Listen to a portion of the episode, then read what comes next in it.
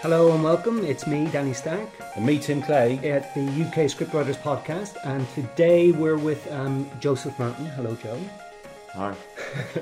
Uh, and we're talking about documentary filmmaking because we haven't covered that in the podcast so far.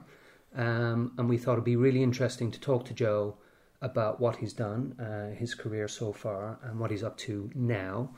Um, but also just about documentary techniques um, and what that means for screenwriters or what it means for documentary documentary filmmakers. In fact, because I know writing comes into the whole process, or Yeah. does it? That's what we're here to Find And indeed, out. I know some fictional writers make documentaries to explore a topic beforehand. Yeah. So there is an overlap. Anyway, never mind all that. Joe, that's our opinion, but we don't know what we're talking We don't about. know, so we want to Uh, find tell, out. Tell us your own. Tell us uh, your own story, documentary style, uh, about how you got into filmmaking and um, your own take yeah. on writing, and, and we'll see how we get on. Okay, okay. Uh, so the classic kind of bio, I guess, is um, I went to film school and uh, I, some, I made some some sort of shorts and things, and uh, Where was film school? that was in Farnham. Okay. uh, Oh, yeah, the yeah, yeah. UCA. Yeah. Uh, yeah. I actually, uh, yeah. So I went to Farnham and, and, and did the course there. And I, the, um, we did documentaries and fiction. Hmm. Uh, so I made a fiction. Well, the fiction short I made ended up getting nominated for a Royal Television Society Award, and, and ended up going to Brief Encounters and getting some Mm. other nominations, and was like was a good short that did really well. hmm But I also did a documentary that did like kind of really well. Like it won not just like the RTS award, won two RTS awards and got picked up by the Commonwealth Broadcast Association and played. And so somehow found myself really drifting off into Mm. into the doc world. And then uh, after I graduated, um, st- I started. I made a film. Within about a year, it was a, it was a year. It was just less than a year of graduating. I managed to get a commission from Channel Four to make a film about well, it was an interesting story actually because originally it was going to be about the EDL, um, English Defence League, and as we we started filming, the Channel Four had realised that another department had already been commissioned Oh. to do this film as as about a similar topic, which was a nightmare. And uh, so they said, "Well, you know, come back to us with something if you have anything."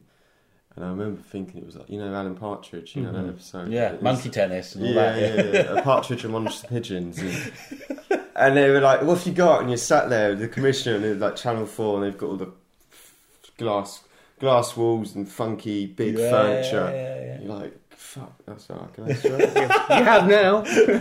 and you're like, "What? What? What am I going to do? What's your ideas?" And you're like, "Oh, right." And I remember we, uh, the producer Danielle, we went back and like, what are we going to come up with? And uh, we always have this thing now. Whenever we come up with an idea, we say, "Is this clown counselling?" Because she had this idea about these clowns that she'd read about, and people getting this this counselling to stop them getting this phobia. And in such this desperate hunt for a story, Danny was like, "This is a good idea." And then a few days later, she was like, "That's a that's a fucking terrible idea." Like, No, I don't think it is. I think I'm nicking it. Oh, yeah. But she was I like, think- how I still how want to see How, that. did- how, did- how, did- how did I? Uh, she was like, that's. She's like, we never want to get so desperate again Yeah. that we come up with something like that. Yeah. But anyway, we ended up. Uh, This was this was the next idea that we did actually go with, but it, it was it was similarly crazy. It was this person who was running a lottery for IVF treatment. Mm. Um, so we ended up uh, doing it, and it made the front pages, Sun and everything. And, and Danny ended up getting access to this lady, and so we signed up to do that, and we did the documentary for them uh, for Channel Four. It's called Winner Baby. You don't get to choose the titles. Uh, No, really. They, they gave you the time. Are they? yeah, yeah. No, no one ever knows this. I remember. Do you remember that when that show um, Benefit Street came Yeah. out? Mm. and Yeah, it yeah. got absolutely rinsed Yeah. through the press. It's like, how can you call it Benefit Street when no one on the streets on benefits? They're not Yeah. all. But you don't choose it. Um, yeah, yeah, yeah, yeah. yeah. uh, scheduling chooses it, and, and they'll tell you. I mean, you can you can. Yeah, but some- these these titles they pick a click clickbait style Yeah, titles, aren't totally. they? They- well, Exactly. also, I mean, Joe, you might not know, I, I worked at Channel 4 Mm. and I raised the commissioning forms for shows Yeah, yeah, yeah. so that they would go through program finance so you could get paid. yeah, yeah, yeah. But I never had the the thing of choosing the titles. or that or Mm. that finance chose the titles, but maybe documentaries was different. As and as you say, Yeah. scheduling, maybe having a word. I think we, we, we, we were told that. Well, ev- both docs I did for Channel 4, we didn't get to choose the title. Mm. I mean, it was made quite clear. that's interesting. What strand was that then? That was uh, that was the first cut. So that was a new talent strand. Okay, yeah. Um, So you must have been feeling pretty excited at this point, or were you? I mean, it just sounds exciting, but then what we've learned during this podcast is everything sounds exciting when you reflect upon it. You'd be like, like, no, six months where I didn't know what I was doing. But you know, you make Mm. a couple of student films that do really well, and then within a year. You get in your shows and It you have was- those good commissions made. That's like proper, proper fast track through, isn't it? I mean, that's yeah, like, no, it was, and it was exciting, but there's also the intense. Uh, yeah, I mean, it was exciting, but the problem that we had was that this IVF lottery, because it had come out and was on the front page of the Sun and everything, they'd had a license, and then their license was put under question, and so the whole time I was filming this documentary, I was like, No. is this actually going to happen? And what happens if this Yeah. doesn't happen? And bearing in mind that the side that we'd already had had been pulled out, Mm. which was lucky because it was the channel's mistake. So they, Mm. they said, okay, well, you know, come straight back to us. But it was, I mean, it was hairy, man. Yeah, Mm. and it was, but it is exciting. I mean, for sure. Yeah. Do you think you got the Channel 4 attention because of the awards? Yeah. Because that's what I like to specify sometimes. You know how people kind of say, oh, and then this happened and this happened. It's just like, it's, Yeah. it's a natural occurrence kind of thing, and it must have been easy. Exactly. Yes. Well, you, got- you did the work, you got some um, recognition and awards. So Yeah. then Channel 4 obviously said, Well, it was because it because it, it was the RTS award, but it wasn't just it, so it won the regional award, but then it won the overall national award. So like, of all the student films, it Mm. won that year. Yeah. which is kind of a big deal. And and I know it, it, that definitely helps when you can go in and, and say that. Plus, the other thing that we did, which was clever, is that a lot of short films people make are like 10, 12 minutes, yeah. uh, which is kind of pointless um, in documentary world because. Well, it's not. It depends what you want to do. If you Mm. want to go to festivals, and then it, it, yeah, that's that's a good length, probably Mm. even shorter. But if you want, because we had made a twenty-four minute film, and I Yeah. and I'd said I'm going to make a half 24 hour sort of It was a. TV half hour, Yeah, and yeah. at that time, first cut was twenty-four minutes. Mm. So when we went in, I mean, I remember someone in the, the channel, one of the commissioners said, "You're the youngest person we've ever let do a documentary." Like, so it was like How old were you then? I was twenty-two. Right. But they were like, "We're going to let you do that because You've proved it. because you've done Yeah. 24 minutes. Yeah. We wouldn't have got it if we'd done 12 minutes. Yeah, I even, even if it's won the same awards. So it Was was, that that was a plan? It Yeah. wasn't just that it ended up about twenty four once you'd made it. Did you go into it thinking, "Do you know what? There's no point in making it." yeah, I what did. You just Actually, told us, but do you know why? Do you know why? Was- I did because the year before that, I'd made a film. In my second year, I'd made a film about the BNP Yeah. called uh, "The BNP, the UAF, and Me," and and this film had, uh, had, was really like highly regarded at the film school, and uh, we screened it. We did the screening of it. The BFI. It got some recognition from some, you know, I can't remember the BK British Film Board or something. I don't Right, know right. something. You know, big wigs and. Someone from the BBC came to me and was like, "This is really interesting. I'm really interested in this and, and what you're doing is because it was all about people um, part of one of the themes it was was about free speech because it was just bef- it was a, it was a year or so before the debate with when um, Nick Griffin went on Question Time, Yeah, and my whole thing was about do you believe in the freedom of speech and, Yeah, and, yeah, um, yeah. no platforming because student unions had been doing it, and so we had the UAF on one side who were anti-fascist group who were trying to no platform the BNP, and the BNP on the other side who by the end of it are kind of cutting off our access to them a bit, and it's this whole sort of metafiction of it. Mm. Uh, but it was only 12 minutes. And Mm. so even it was getting these great screenings, the, the guy came to us and was like, I really like, what I'm going to do is I'm going to take this to the commissioner at BBC. And but the feedback we got was they really like it, but it's it's not long enough. It Mm. just doesn't fit any of this. The only slot that they think it might be able to fit is one of these weird sections on BBC Yeah, yeah, World. Yeah, yeah, yeah. But even then, it's, you know, whereas if it had been, like they said, if it had been 24 minutes, we would have been able to get on BBC Three without Yeah. doubt. Mm. So that was like, crap, Yeah. I'm still a student, I could have had that in the BBC. yeah, yeah, yeah, yeah. So the next one I did, I was like, oh, no, it's not going to be 12 minutes. You know, like it, it has to be, yeah. Well, let me rewind just a little bit in terms of film school. You've Mm. started off doing your two dramatic shorts, fiction. I did, I did, I did one drama. Uh, so what you did, you tended to do fiction, documentary, fiction, documentary. as part of the course. yeah, Okay, so but you have fallen into documentary, or you you Or is it just because that film did so well that you were like, were you interested, or is it just I, natural I always, development? I always like docu. I mean, this is something we can get into. I was thinking about this with in relation to the storytelling stuff Yeah. that you were talking about, and I always liked documentaries, and I always, I mean, fiction was my first love, without Mm. doubt, um, and. I, I got, but I started to really become very interested in documentary and specific sort of styles of documentary. Mhm. But it was just the, the the the fiction film I'd done had done very well, but it was, it, you know, but the documentary had just done yeah, kind of ridiculously well. And it, I mean, I, I went to a meeting with the BBC a while back, and uh, it was a big. This, uh, well, she was one of the controllers. That you know, it wasn't just a commissioner. Yeah. It was like this huge. And uh, we were having this discussion, and she said, "What have you done?" And I was like, oh, "I've done this." She's like, "You what, what was that film that won the artist?" It said "Britain's Young Soldiers," and she said. I remember that. I was part of the judging panel for the national. Oh. So she was like that. She was like, "Yeah, that was really good." And it was like that's kind of where that Mm. award can take you Mm. at the national Yeah. level of that award. Mm. You know, because you win the, I won the regional one and I won the national. But that national, you're talking about people that are in TV are judging it. So it was, it definitely, you know, and the Commonwealth Broadcast Association, which has all these different things, pushed it as well and screened it. So it, that was, that kind of naturally led me more into documentary. Yes. So you're happy to embrace it as it, as your genre, as it were.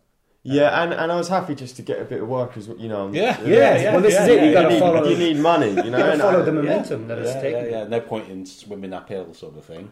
Well, uh, yeah. I mean, I, w- it wasn't. It was. It wasn't. I, I had a very real feeling when I left film school. Um, it was. It was in the middle of the sort of recession, and they kept writing these bloody articles on the BBC and on BBC News calling people my age the lost generation. Like you're fucked. You're Mm. fucked. If you're graduating now, you're done Yeah, for yeah, yeah, yeah. because you there's no Yeah. jobs and all these other people who were recent graduates are getting fired. They're going to have more experience, going to be able to reapply next year. Blah blah. Mm. And I remember thinking because I'm from just a very normal background, and so it was like, um, if we don't, I'd, I'd, I, I was like, this, I might just have to go do something completely different. Yeah. You know, like it was a very real threat, and it was just like, so I was like, I have to get something, com- you know, I have to try and get some commission away to find money doing this because you couldn't, e- you couldn't even get.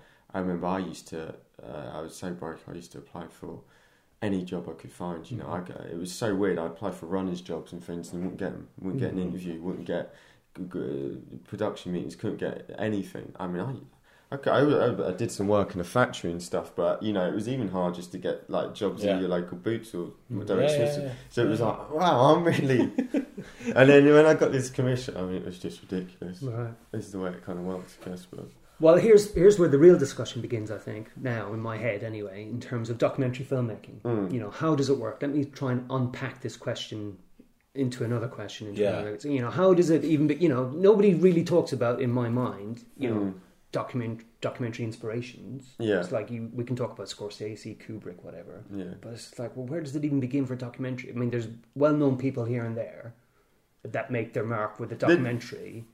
But d- d- d- does that does that even inspire you, or, or do you just think I'm just interested in the idea?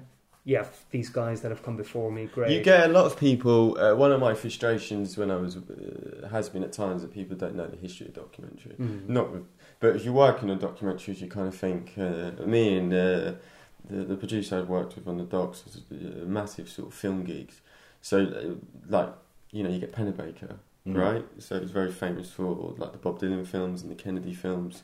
You get people like um, Barbara Kopple. You get people like Broomfield. Obviously, Mm. a lot of people name Broomfield, but you get the Maysles brothers and the Sale brothers. You get Frederick Wiseman.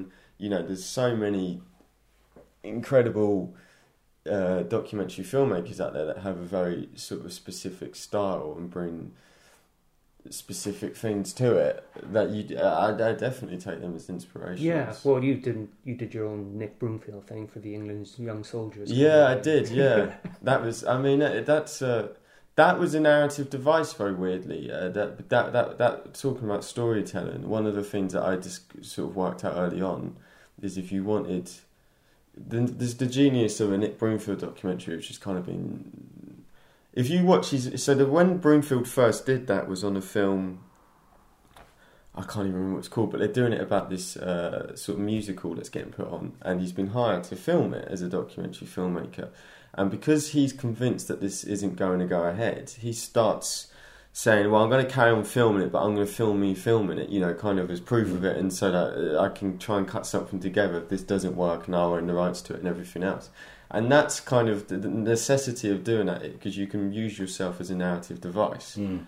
Um, it, it, nowadays, it just gets used to go pretty face on TV, but at the time, it was Yeah, he started it. he start he started He- it. He's yeah. the he's the you know, and then you've got people Then- like Jon Ronson and, and Mm. Louis Theroux yeah, Yeah, followed. yeah, yeah. Michael Moore even to some degree. Yeah, Yeah, yeah, yeah, yeah. yeah. I call Mi- it the- Michael Moore came ne- uh, came afterwards for sure. Yeah. Yeah. But there's that, that kind of leading disingenuous style that they do, Mm, like in person, mm, with making the film, mm. which gives it a certain tone. Is it disingenuous or is it is it more genuine? Well, that's my question. Mm. Um, because it's definitely a ch- deliberate style, isn't Yeah. it? Um, Well, it's like it's also about another question, which is: Are you planning the narrative, Mm. or are you going to discover the truth and then tell us the, the truth as you found it to be? Yeah. Do you see what I mean? Like some Yeah. some people have like, here's I- I've planned out my documentary. I'm going to do this, do this, then I'm going to do that. You know, because they Yeah, know yeah, they know the topic, especially if it's historical. You actually know what happened if you then you're just Sure. going to you know Sure. through archive or whatever tell that story. Mm. Whereas other people are like, I don't know much about this topic. I'm going to go and explore this, Yeah. and find out about it live, that's the documentary I'm used to. and then edit edit it up. You know, and uh, Mm. actually editing becomes the, the scripting process. Yeah. Whereas other people script out a Well, that, that's a documentary. new phenomenon, isn't it? Like What? writing. Writing documentaries. Yeah. Are, you, are you talking in terms of retrospective or just in No, general? like planning. You know, so say if you want to make a documentary about Mm. us, Mm. uh, but you've done some research and then Mm. you've written a script, whatever Mm. that might be. I don't know what that script would be. Yeah. And then you interview us, and you you shape the content that we give you Mm. Around- around your script. around yeah stroke agenda even Is if that you- is that a? I mean, that happens all the, all the bloody time. Does, Yeah. But is it new or is that? thing It's happening? new. It's new. Uh, There's been a weird trend in. in so the documentaries I was much more interested when I was starting out were these kind of observational docs, Mm. um, Mm. and it was you know like a film like Harlan County or something like that. You know where it, it, you just become obsessed with certain films, and and it's just what's become very common now, and I'm not, it sounds like I'm trying to shit on everyone, but I'm not. But it's just it, there's a certain kind of pressure. I feel like there in. I feel like what happened was at some point we the TV stripped back to reality TV, and it was Yeah. like, look at these real people doing crazy things. And as we all know, if you watch like an early version of something like um, Big Brother, right? Just Yeah. see series one of Big Brother. I mean, they're, they're more or less doing nothing. yeah It's more or less people sat around like, oh, it's Yeah, fucking yeah. boring in here. isn't it?" yeah And you know, yeah you watch it today, and it's like I, I, I was I literally flicking through the channels the other day, and it was in this courtroom, and it was these Big Brother contestants in the courtroom, and I was like.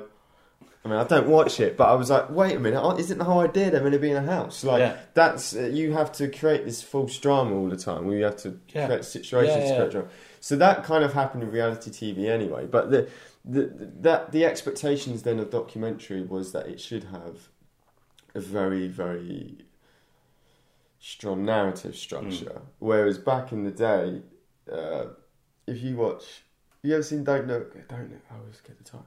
Don't look back. The Bob Dylan Pennebaker. Oh yeah, yeah. Right. Oh, yeah So nothing happens in that. Film. Yeah. It's one of my favourite documentaries, but it's literally, it's just a film where Dylan's doing his tour of the UK, Mm. and like, one of the big drama moments everyone talks about in that film is when Dylan sat in the car and he's like, "How's Donovan's tour doing?" And they say, "Oh, Donovan's tour's not doing well," and he's like, and just looks out the window, smug. And that's like the moment of drama, like that's the high crisis moment. Dylan just looked a little smug with his glasses on. Right, so that's where we've gone to from today to something like making them of a murderer, where you get locked Yeah. up three times in a week. You know, it's Yeah, like yeah, it's yeah, a different. The expectations are different, and so you but you can't get that. p- p- People's lives aren't naturally that dramatic No. without a push. No, But but, that- so, so, so uh, Ron Howard just did uh, mu- just did a musical documentary about the Beatles Mm. live shows, which of course we know the answers. So there's Yeah. no mis- there's no Yeah. mystery there. But he, he he approached that very much, tried to bring a feature film narrative Yeah, idea yeah, yeah, yeah. to that, uh, which is fine because again, it's all in the past. If you see, Yeah. I Well, mean. But- retrospective is easier. We, Yeah. we just did. Uh, But you're saying you're saying in a way that before you shoot something, Mm. when you're having those commissioning meetings, people want to know what the story is before you. Yeah, before you won't. If you it. go, if you try and just say, "Oh, I'm really interested in dogs," you know, you know, it's like, no, who's the? I mean, they have they they, Yeah. they in They need documentaries they want casting narrative. and stuff, Yeah. and and, and Yeah. they they want to know what the narrative is and what you think the narrative. I mean, one of the things that's the biggest tells in in documentaries that you see a lot that you'll see two people just sat in a kitchen talking. Hmm. And I know what that scene is. That scene is someone somewhere has been told. We really need to, him to explain what Yeah. this big moment of crisis is and why Yeah, this yeah, next thing that's going to happen is going to be so important to him and why he really, really wants to. Where's the jeopardy? yeah, Where's you know, he's got Joe? he's got to achieve this or X, Y, or Z. So what? But they won't just get him asking questions, right? They'll they'll they'll get the subject of the documentary to have. So and it'll say so and so's friend has popped round. He's a little bit concerned, and then they'll say, "So what would it mean to you then if you won that award next week?" And it's like, it, and it, hard, I, I, Yeah, yeah. people don't notice, but when I'm watching, I'm like, "Oh, that's just really bad fucking acting." You Yeah, that's- yeah, yeah, yeah. and that's that's very common in these kind of Well, things. yeah, you're leading up to one of my modern bugbears, but I'll get to it because I'm I'm still interested in the evolutionary, the evolution of the documentary style Yeah. from that observational thing to Yeah. now a specific narrative structure. Mm. I don't know how much point of view comes into it in terms of the director's point of view. Mm. I suppose it does more in, in other films than maybe some subjects are more driven by the documentary Yeah, having a spec- you know an agenda, as like you mentioned, Tim. Yeah. But uh, I mean, you sometimes you get weird. Like we did. So the next film I did after that was a film about Scientology called Scientologists at War, right? And we couldn't, we couldn't try and. Con- there was, we had to be so like we were getting legal letters all the time. I have to be careful what I say, but we were. It, it was intense, Mm. right? Mm. Really intense, and so everything had to be passed through legal. Everything had to be. You couldn't. You everything had to be straight down the line. Yeah. So, not that, not that, not that I'm ever skirting around the truth, but in in the sense, it, it, you had, you just, you just, you just had to be super. ca- Even Yeah. like voiceover, uh, so in common Yeah, yeah. voiceovers, you, you couldn't even use descriptive words. Yeah, I Right? understand. Yeah, yeah. Like Because that's you then adding something to it. Yeah. And then then you're bringing something to it You by could- calling something crazy or whatever. It Or was. whatever you could, Yeah. yeah. you could not use. You couldn't. It, the, some of the com you couldn't even use. You had to. It was really like the com was like had to go through by lawyers and Mm. constantly really strict. Like you couldn't even be that descriptive of it. Mm. do you, But- do you remember the Channel Four lawyers? Yeah. Do you remember? Did, did you? Did, it was a Prash you dealt with, or No. Jan? I'm just doing a special shout out yeah, for the Channel Jan, Four lawyers. Jan, Jan, Jan, Jan. Um, They were You amazing. don't owe them money, do you? no, they Don't were. you, or something? They're just Right. amazing. They're a small team, Right. but they're just they Mark? are amazing. Yeah. Mark, um, Jan, Prash, Nigel, maybe. Jan's not there anymore. Jan runs a consultancy or something, but they still bring, bring her in. This So- must be their heart must sink when they hear hear Yeah. about these ideas coming in. Oh, Can't yeah, of course. Can't, can't you do a thing about dogs? Well, they brought they because they, they, they tried to we, we got Ofcom for that. We got they attempted to Ofcom us, but we Yeah. won. Right. We were proven to to Yeah. have been totally fair. yeah, that's but why that's, you've got that's to be on why you've got to be totally Yeah. fit you because Yeah. you have to provide everything when you're getting Ofcom. Yeah, I mean, Danny, the producer, and that was kind of sensational. She put together this huge pack of everything, you know. Mm. But that was, I mean, we were. I mean, I remember when we were doing that, and they were like, because Danny uh, went to uni with me as well, and it's like, these guys are so young, Mm. and they're doing a film about science. Like they were just like Mark and all those guys were just Mm. ripping their hair out. You know, they were terrified. I, I, I think that I don't know if they knew what we'd all got into when we Mm. started it, but it was fun. Well, let's let's talk about the writing then, or you know, for your own work, for your own Yeah. documentaries. Have you actually written? I mean, what does the actual writing look like, or can it look like anything? Do you get a final draft?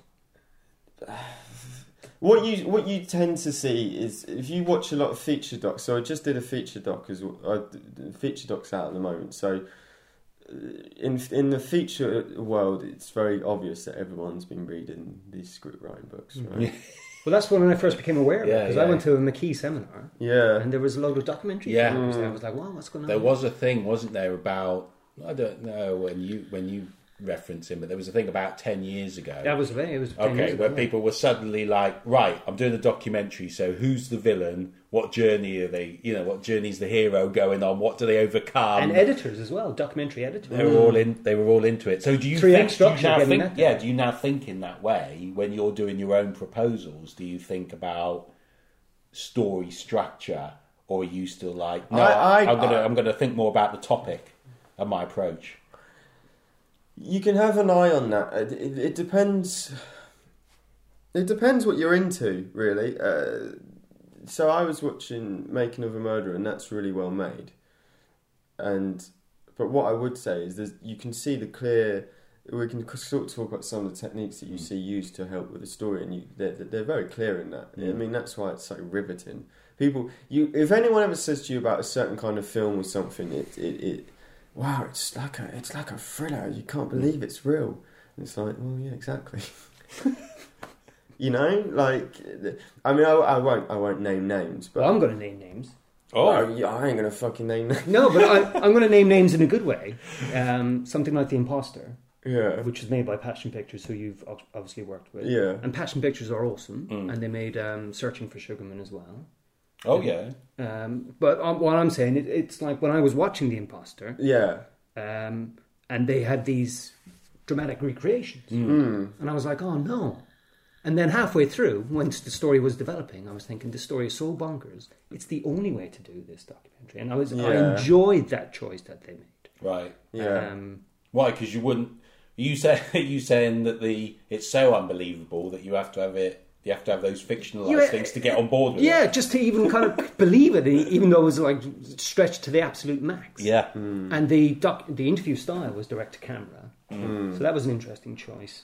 Something that's been picked up on TV now with 24 hours in A&E. Well, that's I see that talking about pioneers. That's Errol Morris. Right. So, if you if you like the Imposter, then watch the Thin Blue Line, Okay. Oh yeah, yeah. which yeah, is yeah. the That's going back a bit, isn't it? yeah, it's amazing. Yeah. It's, it's so it's about a guy that gets locked up and he and, and, and he shouldn't have been. Well, you decide, but it's it, and it uses those same recreations and there's the famous kind of shots of coke cans, uh, coke cups falling out, and cars and all sorts. Of, I mean, it's it's it's the same style. Um, the imposters the guy directed it, Bart, is obviously in love with with, with but Morris was one of the greats. But Errol Mm. Even though he even invented a system with mirrors which is really awesome, where you film into a mirror and then it Mm. reflects it back. Mm. So even though we could be sat like this, the camera's there, we can still see each other's faces. So when you're looking straight down the lens, you're actually seeing a mirror image of my Yeah. face. Oh wow. So like he's yeah he's I mean Errol Morris is incredible, but uh, he did the Fog of War and stuff as Right, yeah, right, yeah, right.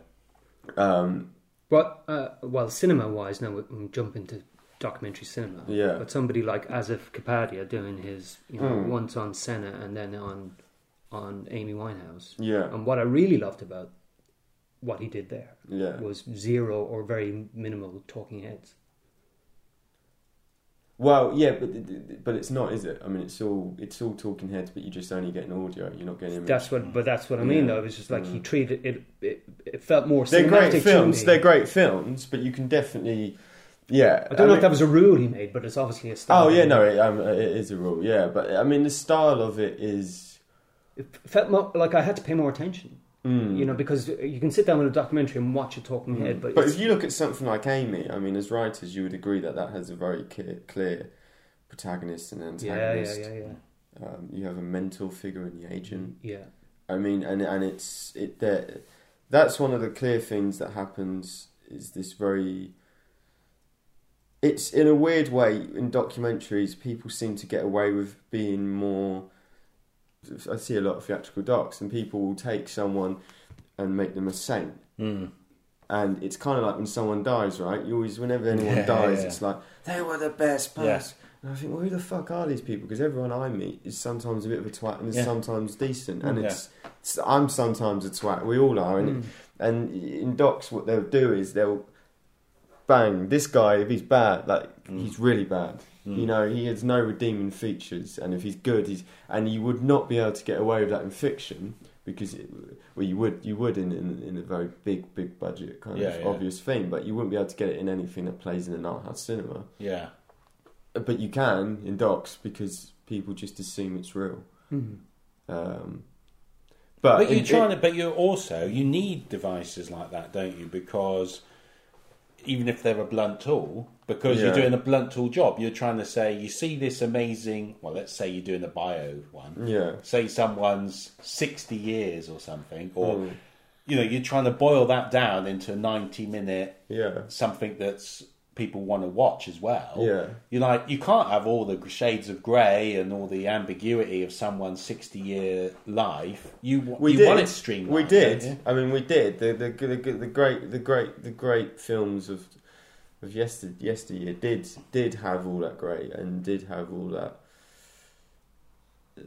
You can watch a film where it, it sort of just sucks you in, you know. And, Mhm. and uh, there was a film on the TV the other night about BBC films about the jockey AP McCoy. Oh yeah, I watched that. Did you watch it? Yeah, yeah, yeah. And I thought it did- that I was watching it, and there's no, there's a little bit of talking heads, but not much, Mm. and it's very observational, and There's that dinner scene they're having that discussion. Yeah, like twenty. but it, it it it was I thought it was a great doc actually, Mm. and I hadn't really heard much about it, and it was a theatrical doc, but I mean, would you probably say it doesn't fit a kind of classic three act structure as much? It, it, I mean, it had structure to it, but it wasn't. It wasn't like plot twist, guys. Yeah, do you know what I yeah, mean? Like it was, you know, it was. It was a bit more. You knew he was going to retire, and, Yeah, and, it- and he was- had to. and he had to, and it was just this guy's begrudging acceptance of being human yeah. and and I thought it was a great doc, and it and it and it totally. Um, but I was reminded by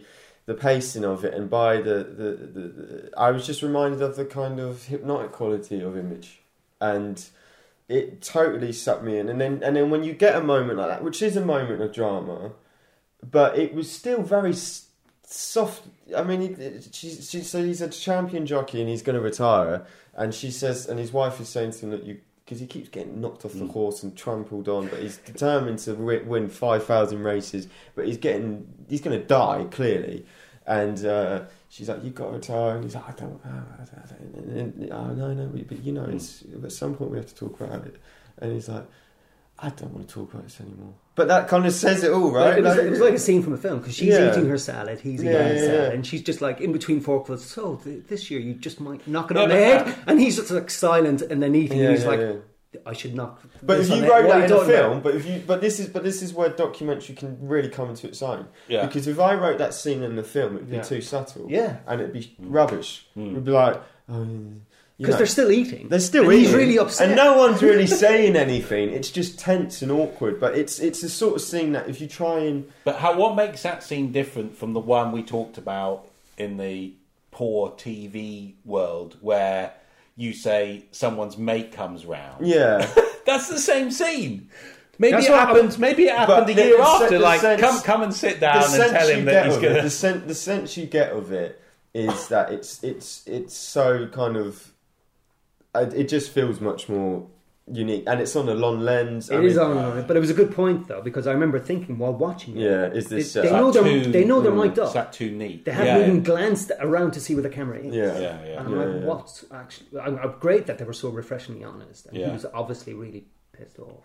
Um, But that's why there's so. That's why the the benefit of the non-talking head, the audio only, is that they do those long interviews. Of course, like we're doing the podcast now, same setup, Yeah. Mm. sitting around having a chat, and you forget. The same with the camera makes you kind of clam up a little bit. Mm. I think that's why that technique of audio only is to try and get that f- talk for so long that you Mm. kind of forget that that you're having the chat, and you might say more because something about the camera makes you suddenly behave slightly artificial. I know, Mm. you know, documentary students have talked about that for, for years and years, and Yeah. written so many dissertations about it. About just even having the camera there, are you changing the very thing that you're supposed Of course you are, but you can you can and and people ignore. People ign- I always have this debate. I started off as someone who was very interested in being much more observational, and by Mm. the end, so my feature doc I did was is it's it, it's got a, it, I mean the interviews direct to camera and it's got a Mm. lot more sort of artifice about it, and the reason is because you can't be observational. Any any Mm. any any camera angle has an opinion, has Mm. has a meaning. But if like we were just Yeah. talking about the AP McCoy doc, if I'm on a long lens, and, and the space is compressed, it feels like you're eavesdropping on something. Yeah, yeah, yeah, yeah. Which is what's fooled me about it because, of course, actually thinking about it, it probably was set up. And, and it's also the slower pace so because they haven't been doing it throughout, but it makes you feel. But but it's also the long lens. Mm. Whereas if if you've got a you're on a you're on a fifty and you're here, yeah. It's You know, you're in the you, face. you're you're obviously right in the middle of it, and and and so you know people go well then I'll just film everything on wide, and it's like but you know so if I want to direct a scene and I want someone to feel isolated, Mm. I might go to a super wide shot and just have them in. Yeah, yeah, You- yeah. I can't. There's every Yeah, shot so you're has already- a meaning. yeah, you, you, you okay. can't. There's no Yeah. way not to Yes. project meaning onto uh, circumstances and, and situations. Good Well, point. how do you feel about you know proper filmmaking techniques being used in documentaries like tracking, really lovely polished tracking Yeah. shots? I'm like, what the hell is going on Yeah, here? yeah, yeah. And n- lovely edited, like this guy turning off. a Don't blur. have this moment, everyone. We got to late. We got to spend an hour. The grip's Well, got to come I'm in and seeing lay the it. track I'm seeing there. it more and Yeah. more. And I was watching the David Prowse's documentary on Netflix the other night.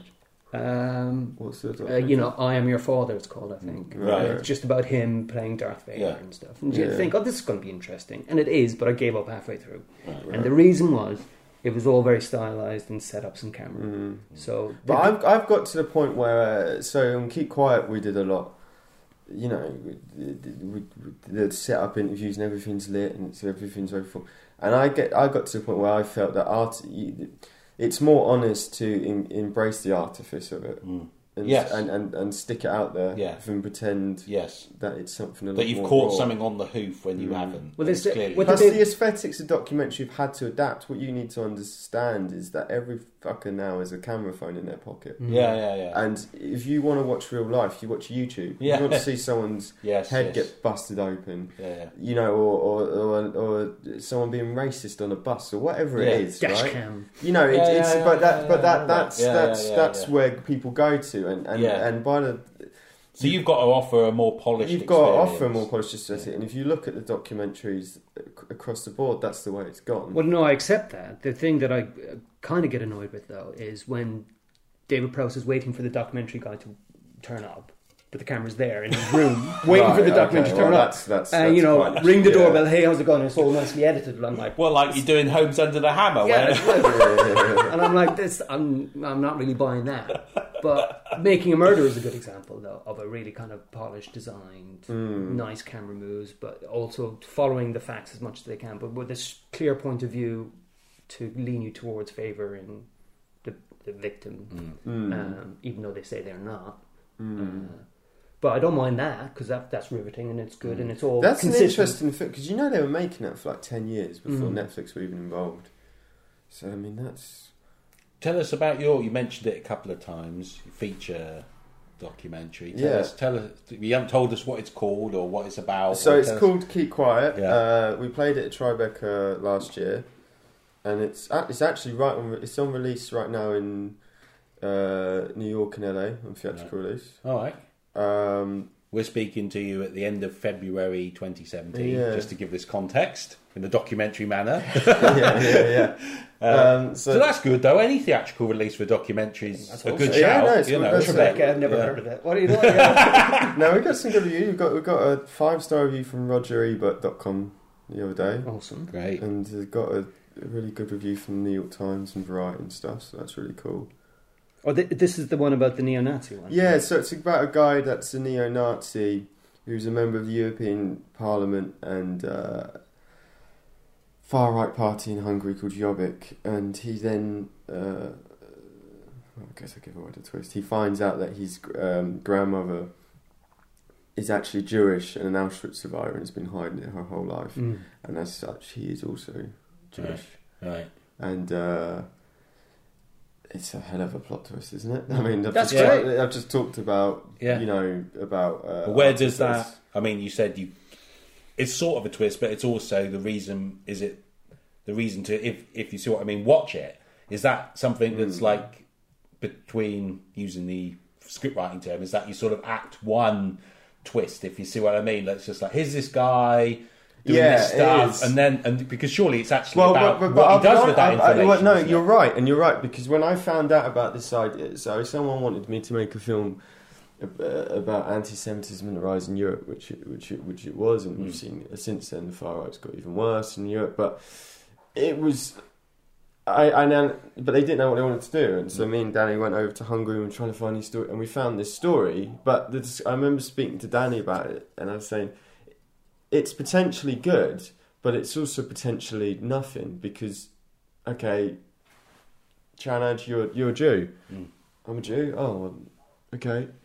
Then what? You know, Yeah, like that's yeah, yeah. not that's an act. Well, not even that. He's only a quarter. He could just dismiss it and go, "Well, so what?" or, or uh, whatever. You know. Well, by Jewish law, my friend, he's Okay. from the Jewish right. womb, so Well, he's full Jew Okay. in the Jewish law. But um, he's, uh, but of course, so so I was I was in I was very interested, but I was like, Mm. so we investigate, and I remember I meet met him in a shopping centre in Hungary and talked to him, and, and I was like, and so he's like, yeah, it's like it's an interesting story. I was like, yeah, no, it is, it is.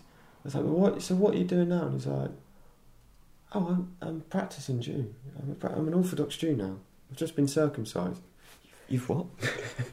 and then I knew it straight away. I was Yeah, like, we've got yeah, to there's sign more, this up. there's more There's a whole story. Yeah, there. That's yeah, my there second. is. That's you know that's my second act, and then Yeah, the yeah, third yeah. act. Character I won't development, believe yeah. it. Yeah. You know, like, but that's, but so yeah, you have to. You, you, you, I think one of the mistakes a lot of younger documentary filmmakers make is assume. He says like the old man, yeah, the old, the young, these youngsters, eh, mate? These youngsters Their iPhones and their YouTube. having meetings at 22 at Channel 4. Those guys, yeah, we hate those guys. Yeah, go on, mate. Sorry. Sorry, yeah, but they, uh, what they do, it, it, it, so going, it, it's not, it's not enough for something to just be an interesting topic. Yeah. Yeah. Um, Yes. you can't, you might find something really interesting, but that's not a story. Mm. Um, I mean, the key thing to it is, I think the one thing that you should always try and have is conflict. And you know, whenever you write a scene, you're always trying to look for where's the conflict, Yeah. right? And if it doesn't, it's probably a flat scene. Yes. And it's the same in documentary. Uh, the amount of times that you get, you get this thing from people that be like, "You're gonna go film that. You're gonna go film that," and it's like, "Yeah, but there's nothing going on. Yeah, but Yeah. it just sounds interesting because he's doing this. He's doing. And you're like, but there's nothing Yeah. to it. Yeah, I have yeah, to. uh, So I, the thing that I always do and uh, take from my writing is. What's the conflict? If Csanád's going to go, so we went to to Canada with him, right? Mm. And he does this talk, and but we knew that people before he'd even turned up had been trying to get him this talk shut down Right. because it was controversial because he'd, he'd been in the. So we're like this is going to be. So I was like, we've got to do that because there's clear conflict there, and it's going to be interesting how to respond to conflict. It got even more interesting because they banned him from Canada Right. and deported him. But you know that was Yeah. that was a different kind of Yeah. conflict. But I wanted to go to Canada because it was Because you knew something, Yeah. in- something interesting probably may occur. Yeah. Yeah. But you can't. But you. But you'll see. You know. You see it all the time. People say, "Yeah, I've got, I've got this really interesting friend." Okay, but what's your friend doing? do you know? But, do you, but it sounds no, stupid. no, but it's not people will be like, stupid, is "I really want to make a documentary about my football club." Mm. You know, my it's an amateur football club. Okay, but what what's going on? Yeah. Like what? And so whilst uh, yeah, so, but you so you yeah, do but that's need- the same. That's the same. The old script writing. Well, this- problem, isn't gonna- it? I Like, was you script- gonna link it you go. I've got a great story about whatever, and you're like, well, that's not really a great story. That's just some stuff that happened. Yeah, Well, it's yeah, the same. yeah. It's the importance of having a strong core concept. I'm, I'm big on the core Mm. concept stuff for scripts. It's not. It's not just like oh, we have to save the world from aliens. It's like well, what's really going on here? What's the what's the beating heart of this story? Yeah. But that's what I like about you know. If I look at your filmography and the core concepts of all your documentaries, they have a strong core concept that if you Mm. pitch them in a log line, you're like, "I want to watch that. Yeah. Sounds good. Right. There's a story." there. Yeah, yeah, yeah. I mean, yeah. so I was going to lead that into kind of if you had any top tips for these younger documentary makers.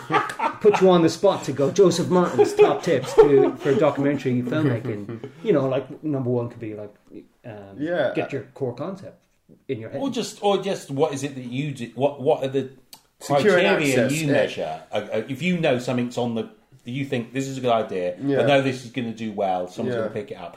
What is that criteria that you're using to judge whether you think something's interesting and worthwhile to spend your time making, uh, you know, and spending a Yeah. long time doing it? Yeah, I mean, I would, I would say, is it does it just naturally have an intrigue? Does it have? Does it if if it played out? Not that it will, but if it played out in a perfect world, can you naturally see it falling into a free act structure? Mm. Does it have inherent conflict and resolution? Um, And this is a positive, right? Rather than like a framework of uh, like documentary by numbers. This is like This is good. Yeah, this is. I mean, you. Uh, yeah, I, I haven't got a problem with with artifice or, or, or narrative techniques in documentaries. I mean, I've certainly used them myself, but I, I'm aware of of it, Mm. and it's it's always in. I think one of the things when you meet people about documentaries, the assumption is it's like this truth Mm. it's out there, right? And it, and, it, and, it's like it is. There, there's a lot of truth to it, but there's of course it's still filmmaking. Mm. Um, yeah, Uh, but, but but yeah, I mean, we'll, we'll touch on that again soon. But my other my my um, my key thing would be would actually be about something far more practical, which would just be access. Because so, for example, the Csanád story. No one knew that he was going to become an Orthodox Jew. Yeah, they knew that he was, but they didn't know what he was going to do, conversion or whatever. And so we met him, and then he was like, "Oh, you are okay." So we signed him up and got it, all the rights to him and everything else. He, about a month later, he did a story with the um, the New York New Yorker, you know, the big Yeah, magazine, yeah, yeah. And uh, this whole feature in the New Yorker. Of course, every fucker then's calling Yeah. him up, Yeah. but it doesn't matter because we've got the access. Yeah. you know, Yeah, Uh, smart. That's good. But that, What's that look like in terms of just from that practical Yeah. level? You know, you've you've signed him him up. Mm. That's the word you used, but he's still he's still happy to do, or he's still allowed to do New Yorker interviews and so on. Yeah. What's the sort of rights, if you see what I mean, that you case by case basis. So you some, bought? What was so- it even look? Because I mean, you can't buy the rights to his true story, if you see You what I can. mean. People do. Right. Okay. People will. Uh, case by case basis, but people will get paid to be in documentaries. Right. I mean, Is it that he can't appear in other documentaries, or what would be I have the no general? idea. I Okay, mean, that's right. that is Because what I'm saying, like, surely, like, I, could I go then to the New Yorker magazine and go, I want to license this story that you've written an article about, and do you Which see what I mean? that happens. and then and then I've licensed that. I don't know, man, because you got you got this weird thing going on. where You get a lot of remakes of documentaries now, don't you? Do you? Yeah, well, you know, Man on Wire was remade, Yeah. wasn't it? Oh, Oh, to a I see, film. as a film. Yeah, yeah, yeah, yeah. yeah. You know, but but so I did, but Are they remaking the, They- the but they tro- remake- documentary, they- or are they remaking his life? well, yeah. they remade the film, didn't they? yeah, Um, because they they picked up a couple of Simon's Hmm. films, from what I remember. yeah. But it, it's Better phone up your legal friends at Channel Yeah. Four again. I don't know. So I don't. I don't know legally. You know, does Yeah, yeah, someone yeah. own the life rights, or does someone own? You know, But I think it's a really good tip, though, in terms of just ensuring that you Make sure you've got all that. have access Yeah. to actually make the documents. we documentary. had the same thing with the Scientology one, where Yeah. we we. Oh yeah, that must have been a. Well, Marty, but we got managed to get the access to him, and then uh, we had to because you know, like Louis Theroux would ended up doing Yeah. a documentary with him. and there was a Sky show. one. I can't yeah. remember the name. Yeah, but we were we were kind of there first, so we were we were lucky. But I remember having to, we had to go meet Louis and sort of talk about how their film was going to work. 'cause Yeah. they're- they're- but we'd already started filming with him. Yeah, yeah. Do you know what I mean? And you know, and then there's the one, yeah, keep going clear. They bought some of our Yeah. footage. Going in the clear, that was That's it. right. Yeah. Yeah, yeah, yeah. I saw that. That was good. Yeah. Um, But uh, but we had it first, you know. Yeah. So that Yeah, was yeah. kind of. But then going clear was based on the book. Yeah. right. So you know, so it's all yeah. The, where docs start from and end is an interesting thing. Hmm. And do you think um, I, I'm very intrigued by what you talk about the artifice, you Mm. know, the documentary and Mm. so on, moving in like the boundary there for between documentary and fiction, and we've talked a lot about that. Mm. What's the future hold for you in terms of exploring that grey line? Do you see yourself moving into fiction? Do you see yourself? I've moved into fiction. Okay, great. So Tell I've- us about that. So I've done a uh, feature film, which is having its world premiere at South by Southwest Oh my Oh, god! great, great. in in Hot off the press, we have you, Joseph. yeah. So it's in in two Sign these, sign these rights. and that's fiction, yeah. And I wrote and directed okay, and edited actually that. Which okay. is cool. Um, does it have? If we watched it, would we see a sign of your interest in the factual world? Is it got that vibe to it? No, It's completely It's it's just so. It's a thriller, It's isn't it? so stylized and, Okay. and, and um, yeah. there's no talking heads. People say that. People like, you know, is it like, uh, you know, long lens, loose loose tripod head like a Ken Loach film. You're like, no, No, actually, no. no. It's just a crazy thriller. it's, lock, it's locked off shots, and it's and it's What's it about? it's about uh, a guy that a, a, a guy, it's about a, like this young working class guy that's really tired of of kind of his lot in life and decides to take this rich family hostage and, and start a revolution by streaming attacks against like the one percent on the web. Okay, yeah. Um, yeah, yeah, yeah, yeah. It's kind of got taps into a lot of social issues. I guess you could Yeah. say that's about doc, Yeah. the Yeah. docu- the, the, that's But only in its setup, element. if you see what I mean, I suppose. Mm. in Social once it gets into the thrilling part, Yeah. it's- it's- It came. It came from a sort of anger of, of documentaries, um, where I, I just felt like, you know, I had to get this off my chest, you know, and and and, and so that Mm. I guess that also fed into it. Tell us about that movie then, in terms of um, uh, how did you get uh, that funded? How did you get it off the ground? And um, do do you think the docu- your documentary um, uh, experience, but almost uh, reputation, helped you? I think the documentary experience definitely helped me. I mean, uh, loads of loads of big filmmakers have started out in documentaries. Yeah, they so have, Scorsese, it's most of his early films are Yeah, docs. yeah. Um, Kubrick did as well. Kubrick started yeah. off in documentary photography. Yeah, Um, obviously, Greengrass. yeah, yeah. uh, it's famous for it. But Yeah. there's, so many people that have started out in doc world, and and it it definitely helped. And it, I I I had the script put together, and Danny managed to get some funding for it. Your producer, not me. Uh, Yeah. yeah, producer. Sorry, Danielle Clark. Um, But but what I mean, Uncle, th- this is sorry to get you on the Yeah. nitty gritty, but it's actually the bit that quite often Mm. doesn't get talked about. mm. Was it through your documentary contacts? If you see what I mean. Oh, It wasn't no, you no, weren't- no, no, no. This was all new people you were talking to. And Yeah, it was all. It so was all. like it, starting again, but not. it was kind of. It was a bit like starting again. Um, yeah, I I guess it was, but it was all. It was all new people, Mm. and I think. It, I guess it was just we had a good concept. I mean, it was low budget. I mean, I Mm. don't know how we got into South by South. When I look around, like the films that are screening on, like Terrence Malick's new film, Terrence World Mm. Premier alongside ours. Ed, uh, Edgar Wright's new film, Terrence Mm. World Premier alongside. You just like.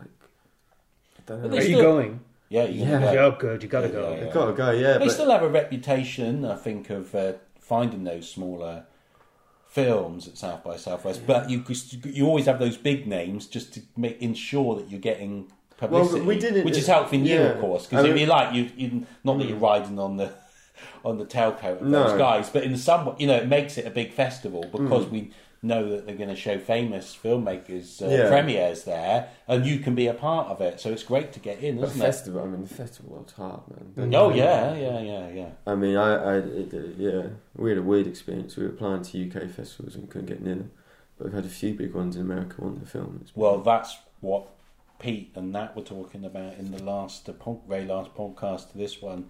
They were saying the same with their short. You know, it's it's had much more success internationally. Mm. But I think that's because, in a way, things from another part of the world have a greater intrinsic interest because it's a bit like even the smallest little thing Mm. is interesting and different to your life where you are in the world. Do you see what I mean? What Mm. someone's having for lunch is a bit diff- is a bit different. If we did something a film set in Italy, or we did, just what I mean. Everything's Yeah. a little bit more interesting than perhaps your domestic view. Has it got any distribution yet?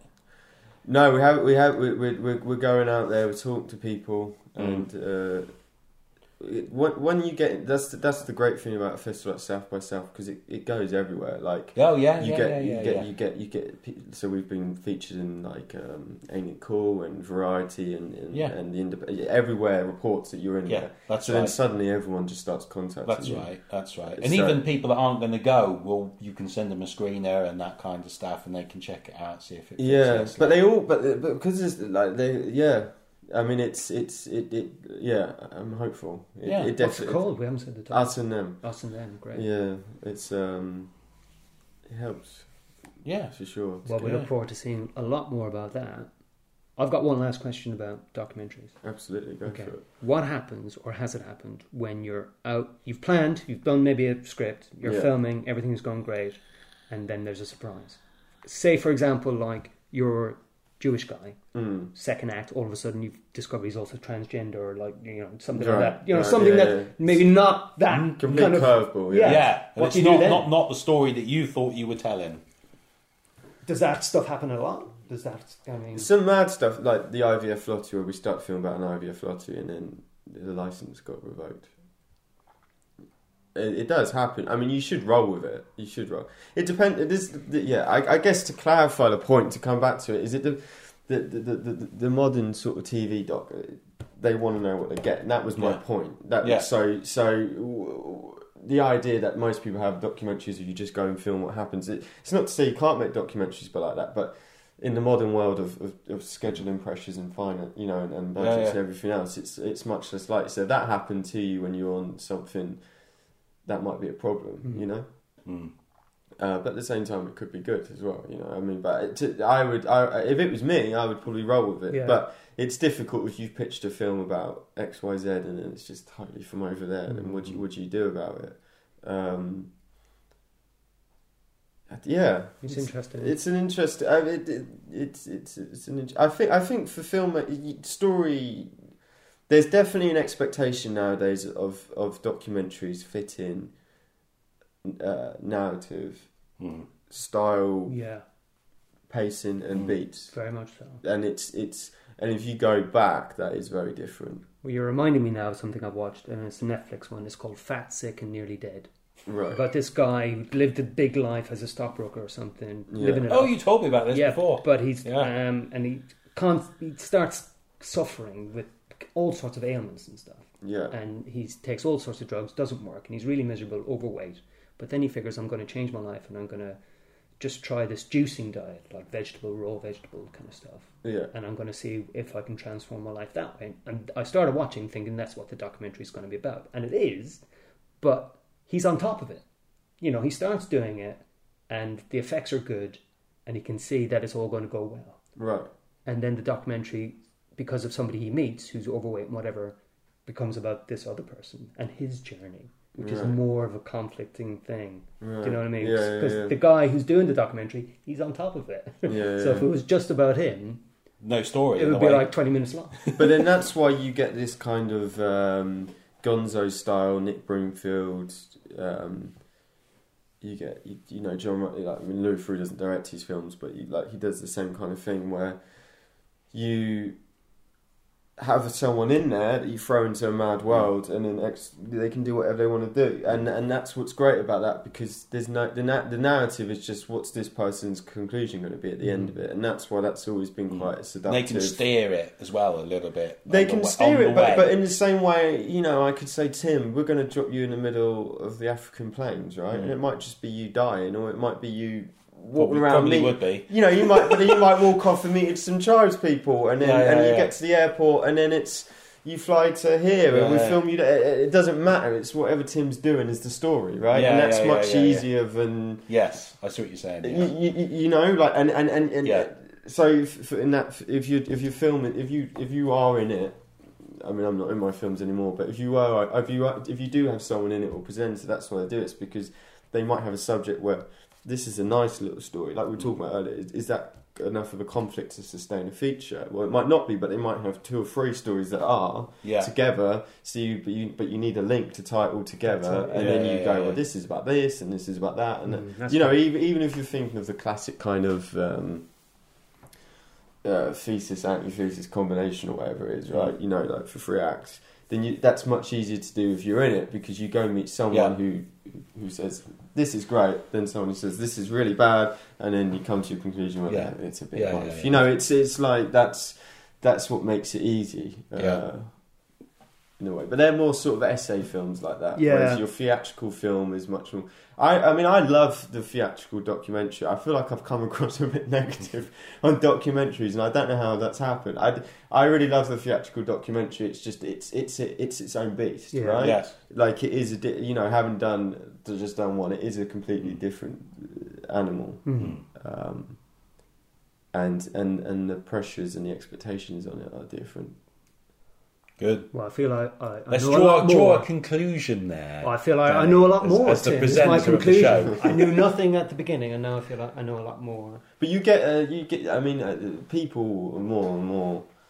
You hear about. Um, you get like s- story supervisors in documentaries. Do you? Alright. So you get someone that uh, you get an edit producer. You heard of this? Mm. This is something that's very common now in, in TVs when you get you get they get an edit producer and you go, I've never had one, but they bring them in where someone goes for your rushes and starts cutting it together and they're just focused on the story and that person's never even been on set. Right. So that, Yeah, that's yeah. weird. Can you Yeah. imagine you promising someone when you? uh, I don't know. I mean, I've never done it, but I know people who have. And they're like, you're promising someone on set, I'm going to make sure that everything goes well for you, and then Yeah. someone comes Something the you edit who's never even met them and just yeah, does yeah, yeah, yeah. but you but, but in, in feature docs, it's very very common to get um, like someone who will come in and, and, and advise on this story structure or that Yeah, story structure, yeah, yeah. and you know, and of course the biggest thing in documentaries is like everything, but really in docs is what you leave out. Mm. Mm. Some of uh, yeah. like I say, I won't name names, but go back through some of the really big documentaries that that you've seen that have these really tight stories, and just Google around them and find out, and you'll be you'll be really. Yes, yes, that's the true. best thing a writer can do. If there's a documentary that you thought had a really good narrative structure or had a really you know really gripped you, we'll go and Google it and find out what they left out because what they left out. You might be like, oh, that was kind of important, but they've left it out Mm. because it, it wasn't neat. Mm. Yes. You know? Yes, too complicated to explore maybe Yeah. in, the, in the time. Good. All right, good shout. Well, where, where can we point people to online, Joe, for you? Yeah. I know you're not on Twitter and stuff. No, that's so interestingly. I, cause you, I remember you said to me, you should, "Are you on Twitter?" And I said, "No, it was bad for the soul." But uh, people kept asking me, "Am I on Twitter?" And with the South by Southwest, you know, like you got me on Twitter, so I'm now on Twitter. You've got to be. You've got to I haven't be. got a pic. You've got to be to- to- If you you're gonna come to Are the you an egg on Twitter? You I'm gotta- still an egg. If you're coming to the festival, you can't come if Um, you're not on Twitter. I Twitter. am still an egg, but I, I won't be an egg. For, you know, I will hatch soon. what's, what's your Twitter handle so we can uh, Uh, bump up your join- follower count? Yeah, Uh, maybe double it from three to six. Uh, uh, no, it's currently at no. I haven't actually tweeted anything yet. I literally set it up like yesterday, but oh, uh, this is a hot news. it's it's now let's do a documentary where we follow your rise to Twitter. Social media stardom. I Yeah. set, up, I set up an Instagram one as well. yeah. Oh, what's he's, happened he's, to all, he's all, yeah. Yeah. he's going I uh, crazy, everyone. terrible. so what's isn't the it? at name? So we So can... it's at Hey Joe Martin. So think of Okay, yeah, yeah, uh, like uh, Jimi Hendrix, Hey Joe yeah. Martin. Okay, great. Yeah, yeah, yeah. Well, we'll be your followers soon. Yeah. Um, and I'm sure if we just Googled you, your various things will come up anyway for, Yeah. for your new film. and Ah. I'm, all, I'm, I'm all over the net. You're all He's over the all net. over No, I'm it. joking. He's No, probably He's won't. I have the most common I, name. th- I think so- I found a site for us yeah. and them, Us or, and them. or keep them quiet, but one of Keep them. Quiet's got a site. Uh, us and them, the best thing to do would just be. I I mean, it, there was a bit. Yeah, I don't know. Just South by Southwest website, or you know, I mean, Yeah, we'll, yeah, yeah. we'll get. Check so, it so uh, Keep Quiet is yeah, like I say, it's currently on in cinemas, but it is going to in the US. Well, we'll keep an eye out. Maybe um, give it. But it's going in to a get. few- A, few it's going to get a. You know. Yeah, a home that. video yeah, I'm release. sure it will. Yeah, I'm sure it will. I'm sure it will. I really enjoyed that, Joe. Thanks for coming along. Yeah, thanks for that. Thanks for Um, having me. so yeah, that was the UK Scriptwriters Podcast, episode fifty. I, don't know, I can't remember. Uh, Look at that. and we're UK Scriptwriters on Twitter and Facebook, on online. You'll find us everywhere there. UK Scriptwriters at hotmail.com for those people who want to email us. Yeah, keep in touch with any uh, topics that you want to discuss or issues that we haven't covered. We've covered most things, but we're, things change Yeah, all the time. The oldest ones are now kind of five, six years old, so we can uh, go back over stuff. Yeah, we'll be going back over. But just things that you've got or new emerging uh, industry changes that you want us to talk about, we're happy to do that. We're feeling it's time to maybe do one, just me and Danny. We've done quite a few interviews recently, so it might be just uh, us going through Some quality stuff. Some quality We haven't got any more friends, mate. That's what's happened. So the next one, we've got no new friends. So we're just no, no. We like to do it. People ask for those to just, Just go going to turn the about it. heating up and take our shirts off Yeah. and see what happens. Okay, Leave you with that That's, uh, glorious image. that's apparently what we're doing next episode. So we'll see you then, folks. All All right right, then. Bye. Bye. Bye.